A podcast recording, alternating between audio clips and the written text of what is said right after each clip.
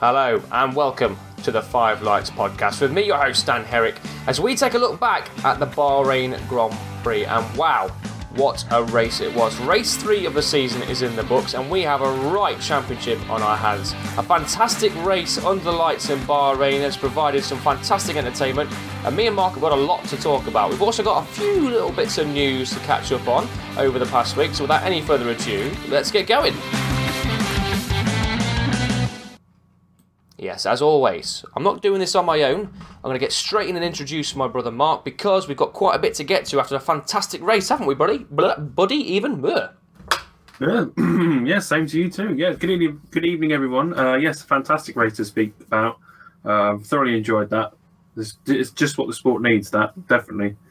Yeah, and it's it's really brought the championship to life as well. There's a lot of inter-team battles going on we need to speak about. There's obviously the whole overall championship we need to speak about, and there's cars all through the grid and drivers all through the grid that we need to speak about as well. It's not just happening at the front; it's happening all through the grid, isn't it? Yes, so like I say, right, right the way through, you've got uh, battles all over, which is good. It's, even though uh, normally you'd say, oh, well, there's nothing going on at the front, there's plenty going on at the back. But no, we've got everything from front to back. Head to toe is fully F1 driven and everyone is pumped up this season. T, like I say, teams are battling with with themselves, are battling with each other. That's, that's what the sport's about. That's what we wanted to see. And thankfully, we've got it so far. Three races in and it's been delivered. But hopefully, the that won't be lost when cars start developing throughout the year. Yes, well, we did have the test this week, so we'll touch a little bit on that and, and who was the uh, who, who came out well from the test. But we've got a few bits of news to touch on. And firstly, Force India chief Vijay Mallya has been arrested. He's now been bailed in the UK, but he was in trouble last year as well. A few dodgy dealings, and he owes banks six hundred million pounds which is a lot of money in, in any currency, uh, and he denies any wrongdoing, of course. Uh, but the, he appeared in court on Tuesday, and the case, I'm just reading this off the website, the case is scheduled for the 17th of May, so 10 days after my birthday, everybody, if you want to make a note of that. Um, so, yeah, Vijay Mallya in trouble again. What do you think this effect this is going to have on Force India? I'm not sure. I mean, he, he sort of bounced around from being in trouble, not being in trouble quite a lot, old Vijay. I think that's part of who he is. I don't, you know, I try not to get too involved in what he does. I don't read into it too much because a lot of what you read is falsified or it's exaggerated, etc. You never really know the true, the true person. Um, but yes, it's going to have an effect. Whether it has an effect on the financial status of Force India, I mean, they've come out really, really well uh, so far this year. They've done a great job over the winter. The car colours a bit, a bit uh, debatable. Different. But different. Car is performing. Both drivers doing really well. Ocon's doing fantastic for them. So I'm hoping it's not going to have too much bearing, but obviously he will do. He, you know, he owns the team. He's a big part of the team, and uh, if if the the bill he's got to pay is what's going to come out of the Force India finances, then yes, it will have a, a, a massive effect. Yeah, hopefully, I mean, if he's got to pay the bill, he'll sell Force India because Force India is still quite a profitable team. They're doing well. It's not, excuse me, it's not like, um, with all due respect, it's not like Manor who were at the back of the grid and were struggling. Force India have got two very good drivers. They're at the sharp end of the grid. They're getting faster, uh, and they've been, you know, up the front before. So I think they're a bit more profitable and a bit more easy to sell off. Um, I don't think you'll get 600 million for them, of course. Uh, that's a horrific amount of money. Um, but yeah, I mean, it's it's hopefully it doesn't affect them. But I mean, obviously he's lost his airline.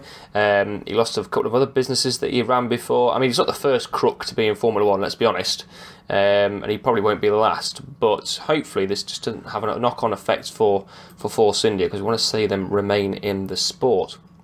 Another bit of news, um, a bit of um, sort of sad news, really. Formula 4 driver, I know it's not Formula 1 related, but it's future Formula 1 potentially. Uh, a young driver named um, or was it Monger? He's 17 years old. Billy Monger um, had a horrific accident at Donington at the weekend, running into the back of a, stationary car, and he's had to have both legs amputated. And our thoughts go out to him and his family at this at this time. Um, hopefully, he he draws on the inspiration of someone like Alex Zanardi, who also suffered a horrific accident uh, and lost both his legs. And look how well he's doing now. Um, it's from what I've read, it like you like you said earlier before we started uh, broadcasting, Mark, that he is a a fighter, and hopefully he can come out of this on the other side and, and still have a future in motor racing. Yeah, yes, I've read the story this evening, and um, seen the video. Like I say, it's an horrific crash. He's just you know coming up a hill. He's in a, in a, in a bit of traffic, and there's just a car that's stationed on the side of the road, similar to what happened in GP two last year, I think it was in Hungary. It's just you know going so fast to, to try and dodge a stationary car when you've got the cars blinding you is difficult, and you know the cars aren't built to the same spec as an F1 car. So unfortunately, it has come to him losing. I think it's just both. Say just, but it's his lower legs. I think both lower legs have gone. Hmm. I mean, they, they were pretty much buried in the back of the car in front that he hit. But yes, from what I've read, he is a bit of a fighter. He's one of a kind. Um, he was doing really, really well, or is doing really, really well as a 17 year old in the sport. So, and he's got, uh, I think, some fans and some members of the sport have also started a crowd or just giving page for him to try and raise some money to pay for his treatment and hopefully get him back into the sport. Um, like you say, because although it's it's terrible to, you know, I can't imagine losing losing your lower legs, and especially when you, you use them to do the what you love, um, let alone just getting about. Um, so hopefully, you know, you can take on, like you say, the inspiration of Zanardi's and, and the like that have gone into sport still uh, with that disability and been very successful. So yeah, like I say, thoughts go out to him and his family, and hopefully um, he can pull through this, and the fighter in him will come back the other side, and we will still see him racing single seaters and doing what he loves. Absolutely, uh, and the and the Just Giving page you speak of that was set up by uh, JHR Developments, who are the team behind the car that he was driving. It's currently at fifty thousand pounds or just above, I believe. Uh, they're looking to get two hundred and sixty thousand pounds. So if you if you want to give, um, take it just head over to Just Giving and, and search for JHR Developments and and give to help the help the poor lad through what he's obviously going through. But we wish him the best, and hopefully we'll see him in the future in some sort of uh, motorsport. We'd never like to see people injured, and obviously it's it's very fresh for Formula One fans after what happened uh, a few years ago to uh, to Jules Bianchi. So. You know, our thoughts are with him and his family, and let's hope he gets better uh, and is on the road to recovery now. Uh, moving on to a our final bit of news, really. Actually, no, it's not a final bit of news. It's our penultimate bit of news because we are going to touch on the test, as we said. I just want to touch on this Renault concept car that uh, is the look of the future for 2027. Um, looks pretty swish, I must say, very futuristic. We've seen a lot of these concept cars in the past as well, a lot of futuristic designs. This one obviously has a cockpit on it. I think it's looking like in the future we're not going to have the uh, the open cockpit, are we? we? We're at some point going to have to cover the cockpit up, which I think is a bit of a shame. Uh, yes, uh, it's, it, it's, it goes. I mean, you talk to people now about having it in, in the next couple of years, and they don't like it um, because it just it's not what the sport's about. Um, it is dangerous. It says on the ticket it's dangerous. That's why we love it. That's why people do it. You know what you're doing when you get into the car. You know what risk you're taking.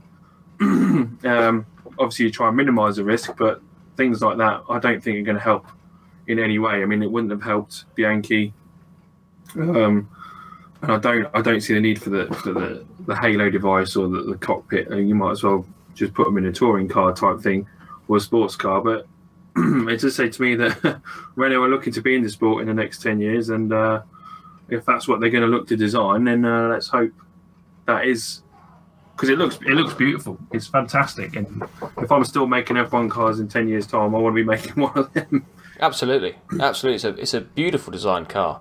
Um, I mean, it's, what it's, whether it's carbon fiber, I don't know what it's made of, but it looks absolutely Yeah, beautiful. it, looks, so it looks carbon fiber. It looks it's very very sleek. Very the wheels on it just look amazing, yeah, and in that colour scheme as well. very much It's, so. uh, it's a very nice looking car. I'd like to see 22 of them, 24 of them racing around uh, Silverstone. So yeah, that's certainly something to look forward to. I mean, 2027 they put a date on that, so quite a way off. Uh, ten years time, but uh, who knows? Who knows what we will see in ten years' time? Another bit of exciting news is the return of Jenson Button, who is going to replace Fernando Alonso for the Monaco Grand Prix. That's uh, good to have him back on the grid, isn't it?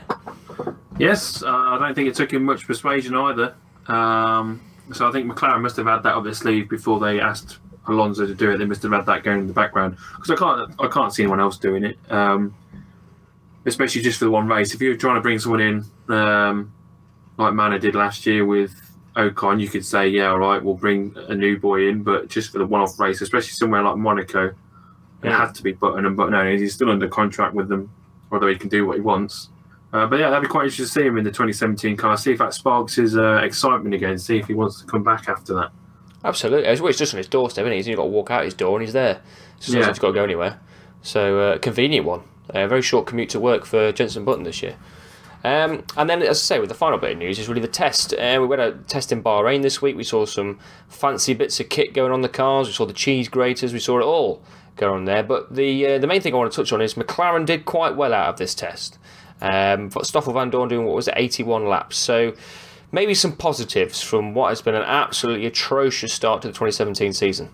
Yeah, 81 laps completed today. Um, I think even McLaren was surprised how reliable the Honda was for the for the test.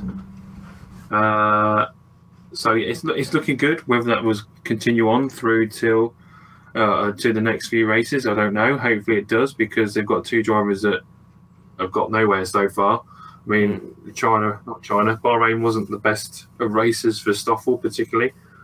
But uh, yeah, other than that, you had Mercedes uh, whacking up the numbers at 143 laps. Vettel um, Vettel went up to 64. So it's you know you had a few other drivers in there. Renault had Sirotkin in, uh, Paffett was in for Mercedes. Uh, so yeah, it's just a just normal testing really. It's just trying out new bits and bobs, uh, trying to progress the cars and get the engine modes honed in really for the future races. But nothing too surprising really. A few little offs and that from some people. I think Ferrari had a bit of a hydraulic leak at some point and a power cut in their garage today but nothing, nothing out of the ordinary, nothing special. Nothing too exciting. No. So let's talk about something that was exciting, and that was the Bahrain Grand Prix. What a race that was! Fantastic weekend all round.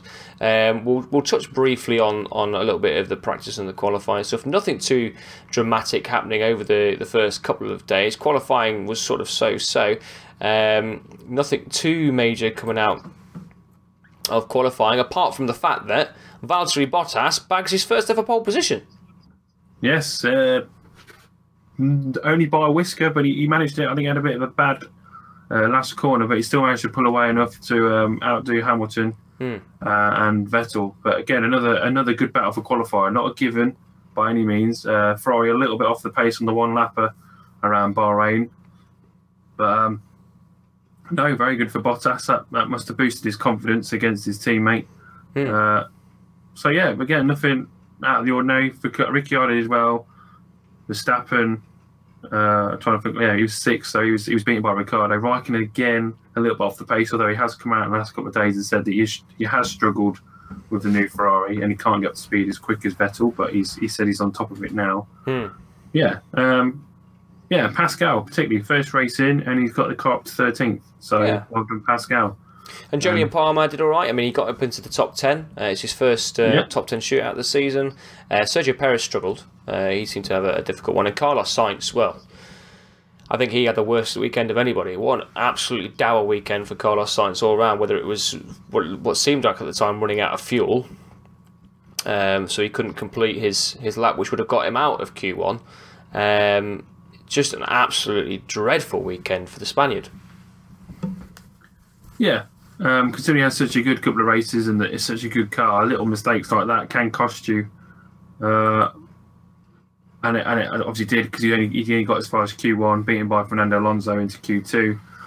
Uh, Magnussen is at the back there as well. I mean, I didn't see qualifying because I was busy, but I, I, don't know why Magnussen was at the back, whether that was an issue with his car or just his his lap performance. But uh, yeah, unfortunate for Carlos because uh, he's a good driver and the car the car's got a lot of capability. It's just little mistakes like that can you know cost them, and they are, they will be fighting people like Red Bull and Force India down down the line. Mm, absolutely, absolutely. Well, we'll go on to the race because that was absolutely superb. So Bottas starting on pole for the first time. Um, we had good weather as we always do in Bahrain. A little bit of wind though, very very windy. So that was uh, that was playing into it somewhat.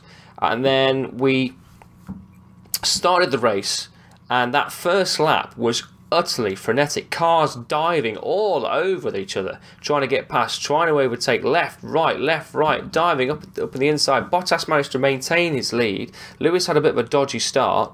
Um, the Ferrari's coming good. Verstappen again flying up the field, but there was just cars everywhere. It was it was chaos, wasn't it? Very frantic, but very very good. I mean, we haven't had a I was expecting to see an accident on the first lap by now this season, but we haven't seen any yet, really, of anything to note, apart from a little ding here and there. But brilliant, absolutely brilliant. Uh, Hamilton couldn't quite beat Vettel into the first corner, so Vettel came out second after the first corner, chasing down Bottas, and he was right on Bottas's gearbox as well. It wasn't like. And What's another thing that I really enjoyed? The fact is you had the top six, five or six cars, Hmm. all within two, three seconds of each other for the, you know, the, at least the first stint. Yeah. Until obviously the pit stops broke them all up. They were lit, they were on each other's tail, Hmm. chasing each other, trading lap times, all in DRS range. So they're all chasing each other down the straights. And you say there's a few times where Vettel got quite close to Bottas, and Bottas.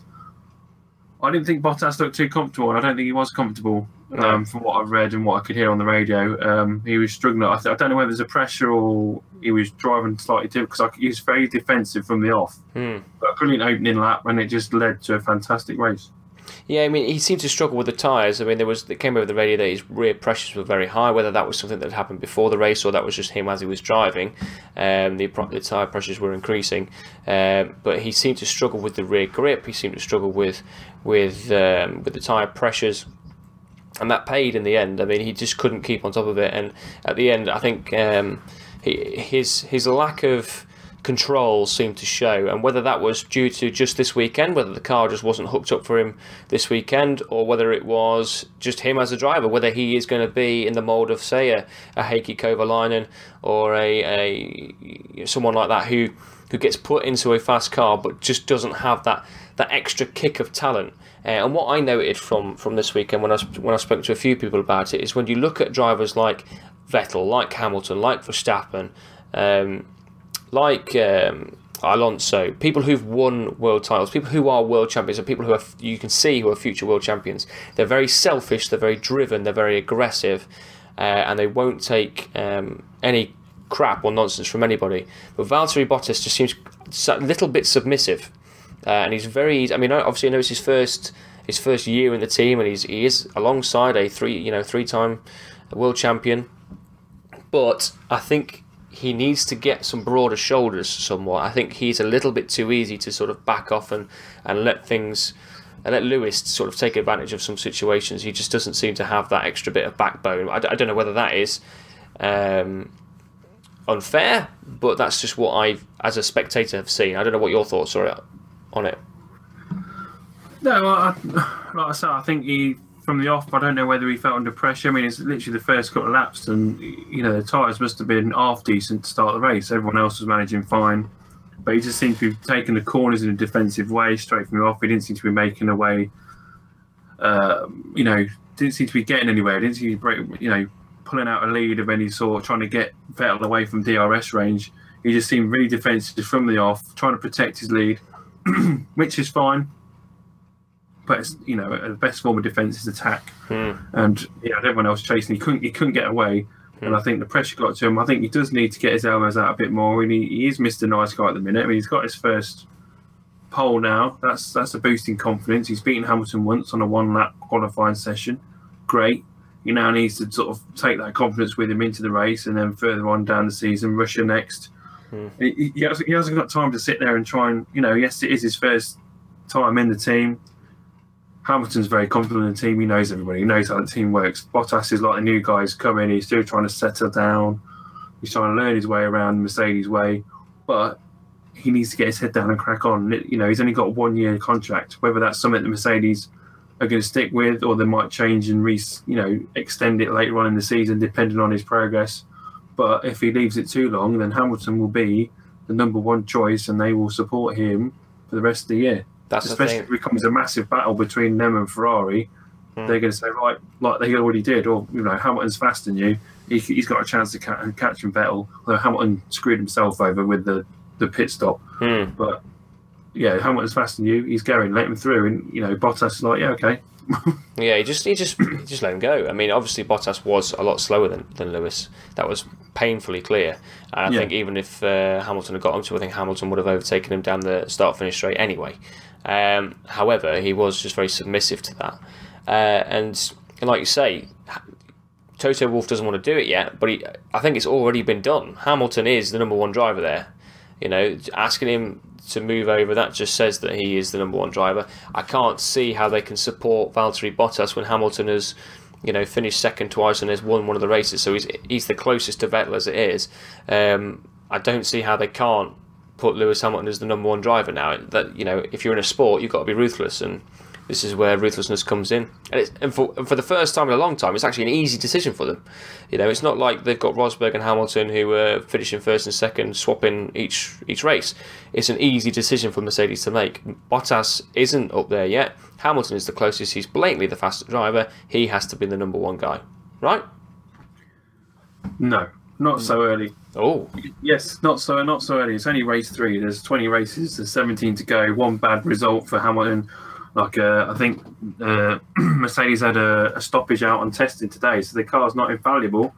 Um, had a few stoppages during winter testing, so you know pushing too hard, which they will be to try and keep up with Vettel uh, and and Raikkonen. Now he says he's on the ball and he's ready to compete with the with with his teammates. So Ferrari and Mercedes are going to be pushing each other. There's going to be times where the engine is going to give up or part of the car is going to fail. It's inevitable, you know. Hmm. But in every race this this so far this year, we've had uh, six or seven cars retire. Yes, a few of them have been from you know silly accidents, etc.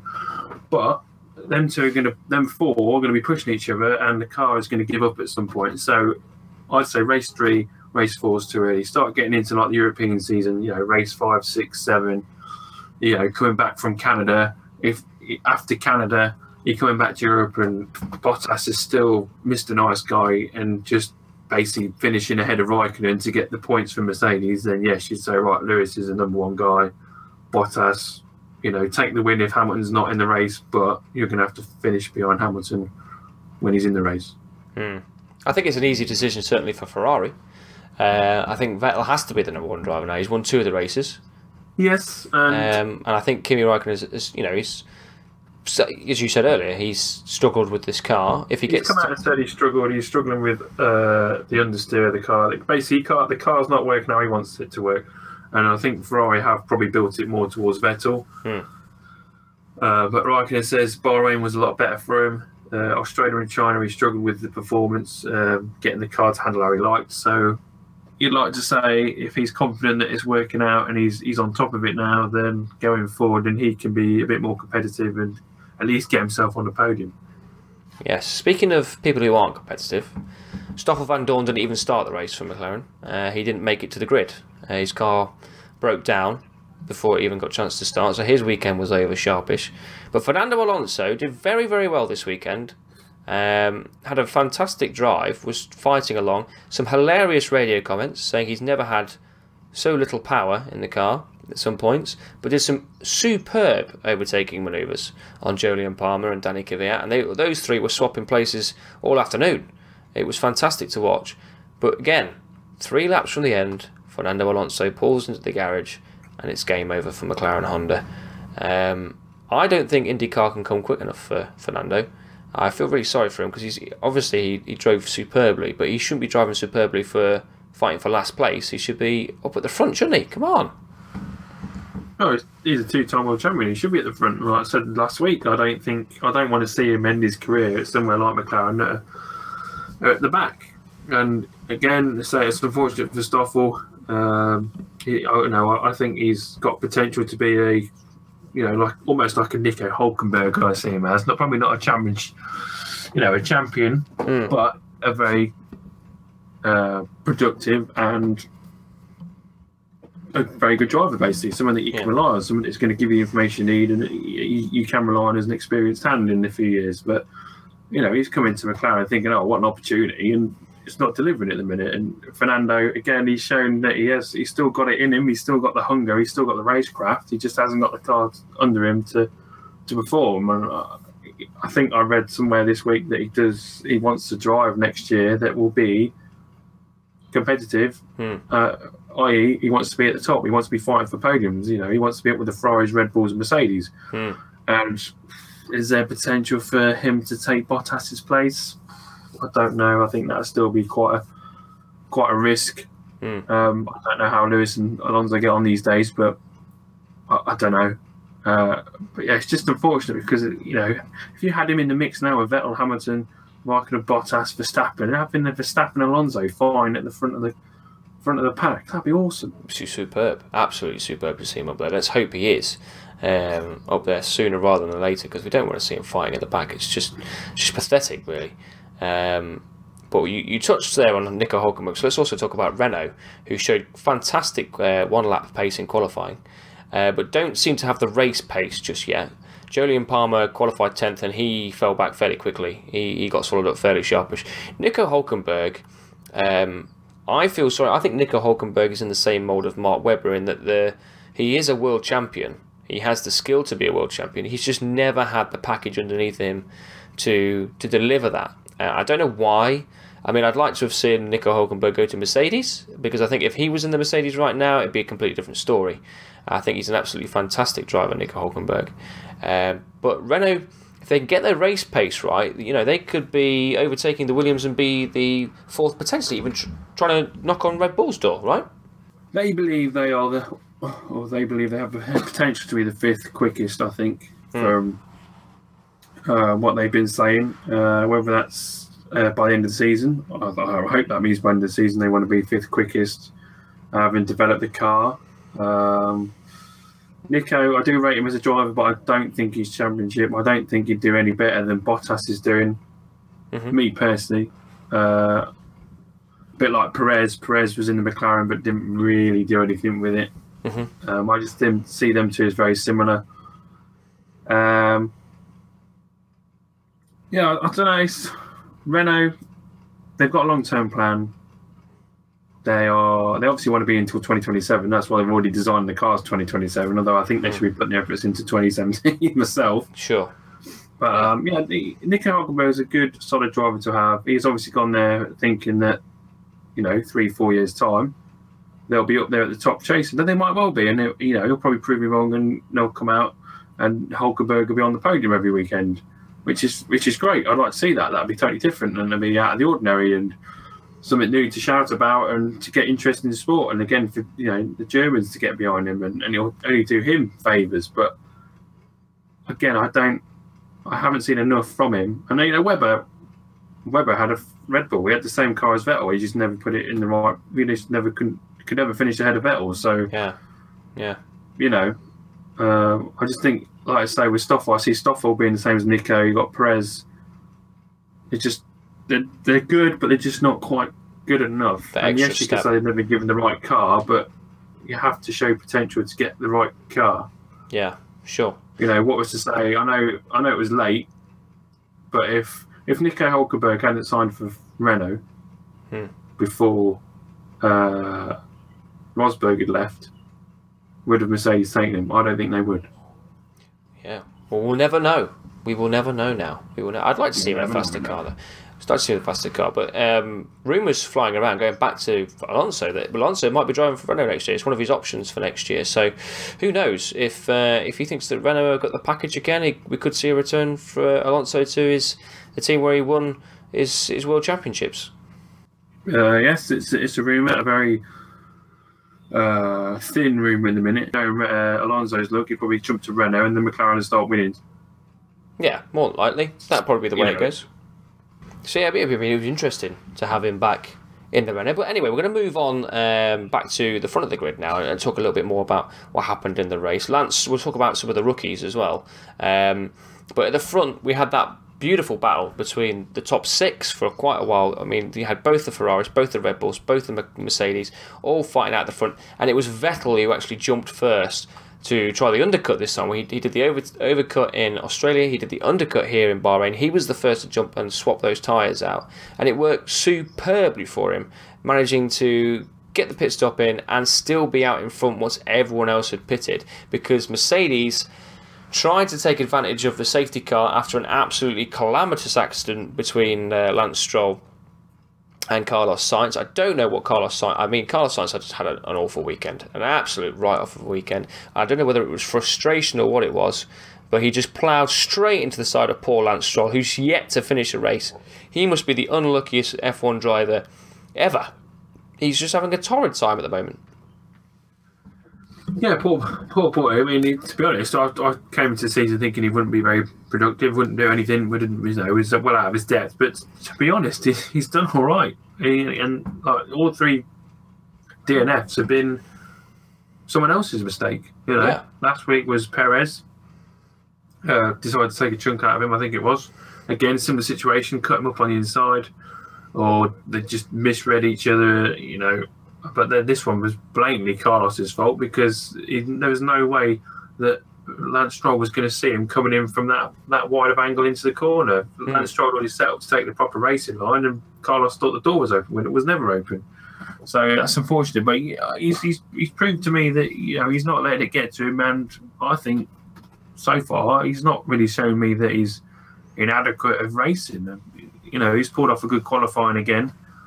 Uh, no, he didn't, did he? That was a race before, but Yeah, yeah. yeah, he's. I'd like to see him finish the race, see how he ended up, because Massa finished in sixth, so the Williams has got the potential. So if he can finish in the points, then I think he's doing well. I think you know that that'd be good for him. So hopefully in Russia he can get into the points and finish a race. Yeah, I mean, it's, it's so unfortunate. Carlos Sainz just steaming up the inside of him there, bringing out the safety car. Mercedes then decided they were going to stop uh, and change tyres at this point, making use of the safety car. Uh, Bottas was uh, ahead of Hamilton, and Hamilton made the stupid decision of deciding to back up Daniel Ricciardo um, and slow him right down, and that that was just purely idiotic, absolutely idiotic, because it cost him um, a chance at winning the race. It cost him that five second penalty, and there was no need to do it because it doesn't matter how much you backed him up. Hamilton's not going to get into the box until Bottas has finished anyway. So even if he has to wait, he's he's, he's wasting the same amount of time, isn't he? Well, I, th- I think he was actually backing off. Well, one to slow down Ricardo, not that it would have made any difference, but he, wa- he wanted to literally just roll straight into his pit box. He didn't want to have to stack up. Yeah. seeing Bottas in there, I thought, well, I'll hang back for a little bit. Bottas will get in, get done, gives my guys a bit of time to turn around, and then they can do me straight away. I'd have to park up because he knew we'd lose time because obviously Ricardo didn't have to, but Mm. he's just he's just ruined it for himself by anyway. But only slowed down until he got a five second penalty, which, like you say, he could never make that time back up. We lost you there. I'm just going to ask you to uh, say some stuff again. I'm going to start that again just because we keep losing you. Keep dropping Well. like mine. Yeah, keep dropping out. Um, it was. I mean, so yeah. I mean, I think I think you're right. I think he was stopping to so he could just roll straight in. But I mean, it's he knows the rules. He knows that if he slows down too much, he's going to take a penalty. So it, it was never going to benefit him. It was only, and actually, it didn't benefit him anyway because Daniel Ricciardo managed to get out before him anyway. Um, so it was a complete waste of time. Um, and actually, whereas it ruined his race, it actually made a better race for us. To be fair, so in a way, swings and roundabouts. Bad decision for him. Great decision for us. Yeah, yes, he, he, he tried to be clever with it, and he it, it bit him in the arse in the end because, he, like I say, he wasted time going in by slowing down, and then he wasted time by getting the five second penalty afterwards. So he's lost a chunk of time that like, he could have been on the back of Vettel fighting for the win. Um, I think Ferrari made a great decision. They were, they were given a lot of criticism last year for not making the right strategy calls, and it lost them a few races. But so far this year, the first three races they've been on point and they've delivered. So you Yeah. know, Ferrari, they've got Jock Clear on board. As full, you know, he came, he came, he came on last season, uh, halfway through. Uh, so they've had a bit of change around with personnel. They got Jock Clear as obviously ex Mercedes. One, they got a faster car, and two, the, the strategy calls have been a lot better. strategy calls have been been perfect for them this year. Um, from the Red Bull side, so Daniel Ricciardo had a, had a great stop, got out on the soft tyres, got out ahead of uh, both Hamilton and Raikkonen. Uh, but for Max Verstappen, this happened just before the safety car. He changed his tyres after asking uh, to do the same as Vettel, get that early stop in to try and uh, get past the Mercedes. Came out and had a brake failure and smashed it into the wall. So it would have been great to see him as part of this race because I think he would have really thrown the cat amongst the pigeons there and, and, and mixed up the result even more. We could have had another one where we have a Ferrari, Mercedes, and a Red Bull on the on the on the podium, but it wasn't to be this time. No, it's a shame really because as soon as I saw him in the wall, I thought, oh, I thought he'd made a mistake, but seeing replay, it was a brake failure, as confirmed. But it was a great race anyway. But to, have to have had Verstappen in amongst it would have made it an absolutely fantastic, brilliant race because it, it was that it was that it was that third, fourth person that was in there to cause problems for the Ferraris and Mercedes. It would have played a bit more into the strategy calls and everything. And I think he probably would have finished ahead of Bottas because he, he was on it. He, he wanted to do. Well, he, he wants to win, and you can tell he's got that. You can I can see him as a future champion, whether it be a Red Bull or someone else. Hmm. But it does make the race interesting. He's got the bit between his teeth, and no matter where he is on the grid or in the pack, he's just fight, fight, fight. And he, he, he- that's what I want to see. I want to see more of that. So yeah, it was a, it was a shame to lose him because he would have added to a great race. He would have indeed. It's a shame to have, to have lost him. And then we had the safety car restart, and Daniel Ricciardo starting on those uh, soft tyres just went backwards. He obviously could not get them heated up, uh, and he just disappeared uh, back in the pack, getting swallowed up fairly quickly uh, by Hamilton and Raikkonen. And then Vettel just scampered off into the distance. He was gone. Uh, Hamilton was told that he had that five second penalty, so obviously had that on his mind. He had to battle through to get past Bottas. Bottas eventually letting him go. Raikkonen complaining of a few issues, but was was settled in, in fourth place. I think the uh, the the main driver of the day, uh, not the driver of the day, but the main driver that stood out to me outside of those front six was Felipe Massa, the old boy coming back out of retirement, who was really amongst it, making him you know, like he has done throughout his career, making it very difficult to pass him uh, and uh, slowing a few people up just by being a bit of a nuisance in the Williams, but getting good points for them. Yeah, he finished sixth um, behind the big, uh, the big, big players. Um, yeah, so it's showing that hopefully Williams have got a better package this year and they can progress that and maybe getting amongst it with the Red Bulls. Probably not as much as the Ferraris and the Mercedes, but if Red Bulls are having a, a bit of a slower weekend, then I mean, there's only what was it, 14, 15 seconds behind Ricardo. So hopefully Williams can get up there and Force India that are quite close as well. And Haas on a good day can be quite a bit of a a problem for them. So yeah, Haas has come out of retirement and he's doing better than he was last season, a lot better. So I think he's he's probably come back refreshed and re-energized and remotivated, and hopefully Lance Stroll can come up and give him some support in the next few races. Yeah, I mean, we've got quite a nice tight group in the middle there. You mentioned Williams, of course, Force India as well, Haas, Renault, all those cars in there are very, very tight together. A lot of fighting throughout the field, great to see. And I want to pick up on one of the Force India drivers who has quietly just gone about his business, not singing or shouting too much, not making too much noise. But Esteban Ocon, I think he has been the rookie of the season so far, just purely because he's been consistently quick and scoring points in every single race, making sure that Force India makes it to the finish. Because really, that, that's the main thing you've got to do is, is get the car to the end, and he's done that in every single race, and he's driven superbly. I mean, obviously, he had that fantastic overtake in Australia. Where they got three abreast uh, with uh, Alonso and Hulkenberg, uh, and he's just proved a very solid young man. Yeah, the Force India picked him up for the for the right reasons. They they know what they wanted. They picked him over Pascal, uh, but I think Pascal's got a, a different route to take um, in the future. I think he I think he's destined for something maybe bigger and better. But uh, Ocon, I worked with him. I wasn't on his car last year, but obviously spoke to him and that. And you know, he, he's a he's a good young, he's a nice young lad. He, he's there to be competitive. He's a he's probably outdone a few times by Wehrlein last year in qualifying and that. But I saw them two well, sort of battling on the track, obviously in the new cars now, the Sauber and the and the Force India of Ocon. I thought, oh, them two better not come together because I don't, don't think they got on best. I think there was a bit of a there was a rivalry there at Manor, Hmm. as you probably tell from like the races of Abu Dhabi last year and that. But um, yeah, you know, Force India know what they've got. They picked him up because he's more consistent and he's he's not- he's better to get on with apparently. So I've heard, um, and he's proven that. He, you know, he's just as good as Perez. He's he's in the points. He's got his head down. He's got on well with the car. He's settled straight in. Hmm. So, yeah, fair play to him. Uh, you know, I think he's still partly a Renault driver as well, being Hmm. French. So whether this is another stepping stone for him to take on a Renault seat in the future, maybe I don't know. But he's doing fantastic well for India, and they must be over the moon with his performance. Absolutely, absolutely. Here, here. So the race then continued, obviously throughout. Vettel just very solid up front, hitting in those lap times, getting getting further and further away. Then Hamilton was let loose by Bottas, and he was just going to hunt him down. And those last few laps, last ten laps, where he was just on the hunt. And then we had the back markers come into play.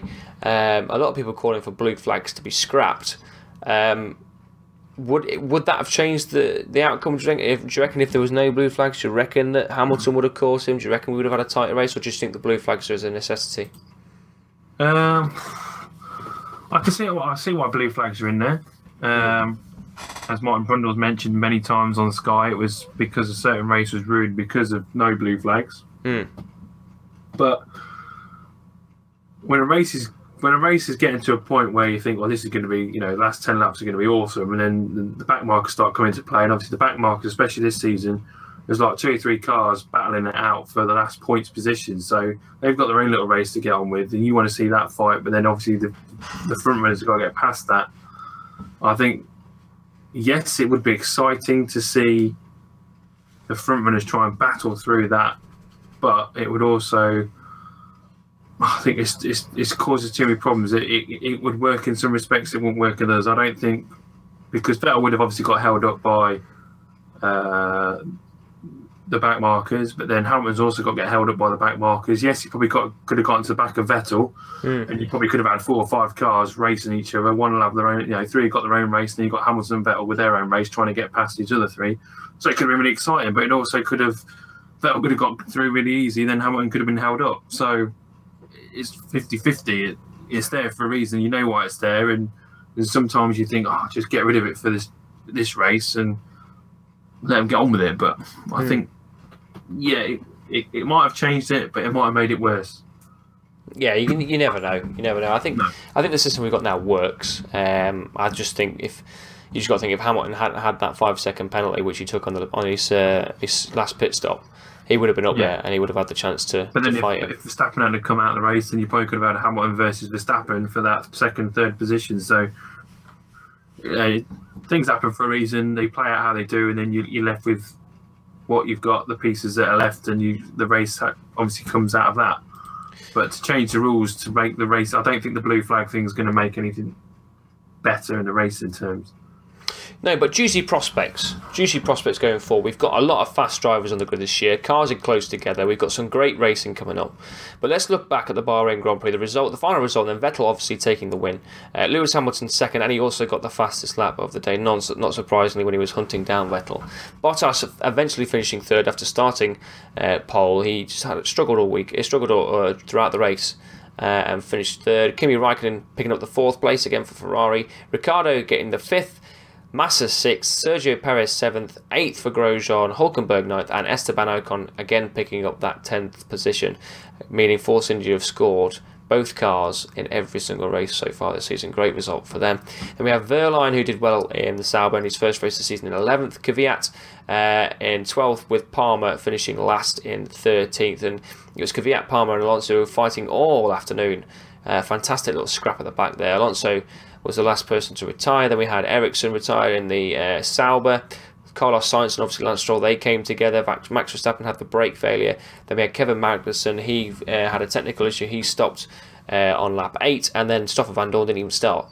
So not a great, uh, great weekend for McLaren. So let's look at the drivers' standings then so far. So Sebastian Vettel is top with 68 points. Lewis Hamilton now only seven points behind in second with 61. Bottas in third with 38, already getting quite a drift there. So that's what 30 points away from Sebastian Vettel.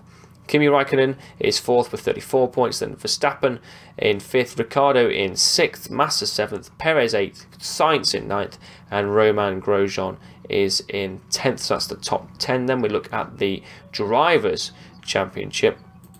Ferrari, top of the bill there, uh, with um, how many points? Where are we looking here? Let me a look. I want to get the uh, Ferrari 102. Ferrari 102. Yeah, where, why can't I? Why am I looking at the wrong screen here? What's going on here? See all teams. Here we go. So Ferrari top, Mercedes is second, then Red Bull in third, Force India are in fourth place. Very nice for them. Williams in fifth, Toro Rosso sixth, Haas seventh, Renault, Sauber, McLaren. There we go. So that is the results there. I didn't do too badly in my fantasy GP. I think I got quite a few correct. I got 118 points in the end. Um, I um, didn't do as well as I did in China, but my drivers did quite well. I got um, my drivers are Vettel, Bottas, and um, no, they're not. that's not true at all. My drivers are Vettel, Hulkenberg, and Verstappen. So, so Verstappen obviously didn't finish, but Hulkenberg and Vettel did very well for me. Um, so I was pretty happy with my fantasy GP this weekend. Our next race is in Russia. Not this weekend, but next weekend. So we've got another great race. And the Russian Grand Prix is um, it's okay. It's been a bit hit and miss, hasn't it? We've seen some good races there, but we've also seen some some parades with a bit of uh, a bit of driver, a bit of car spread. So hopefully we'll see um, we'll see another t- tight race in in Sochi in uh, a couple of weeks' time.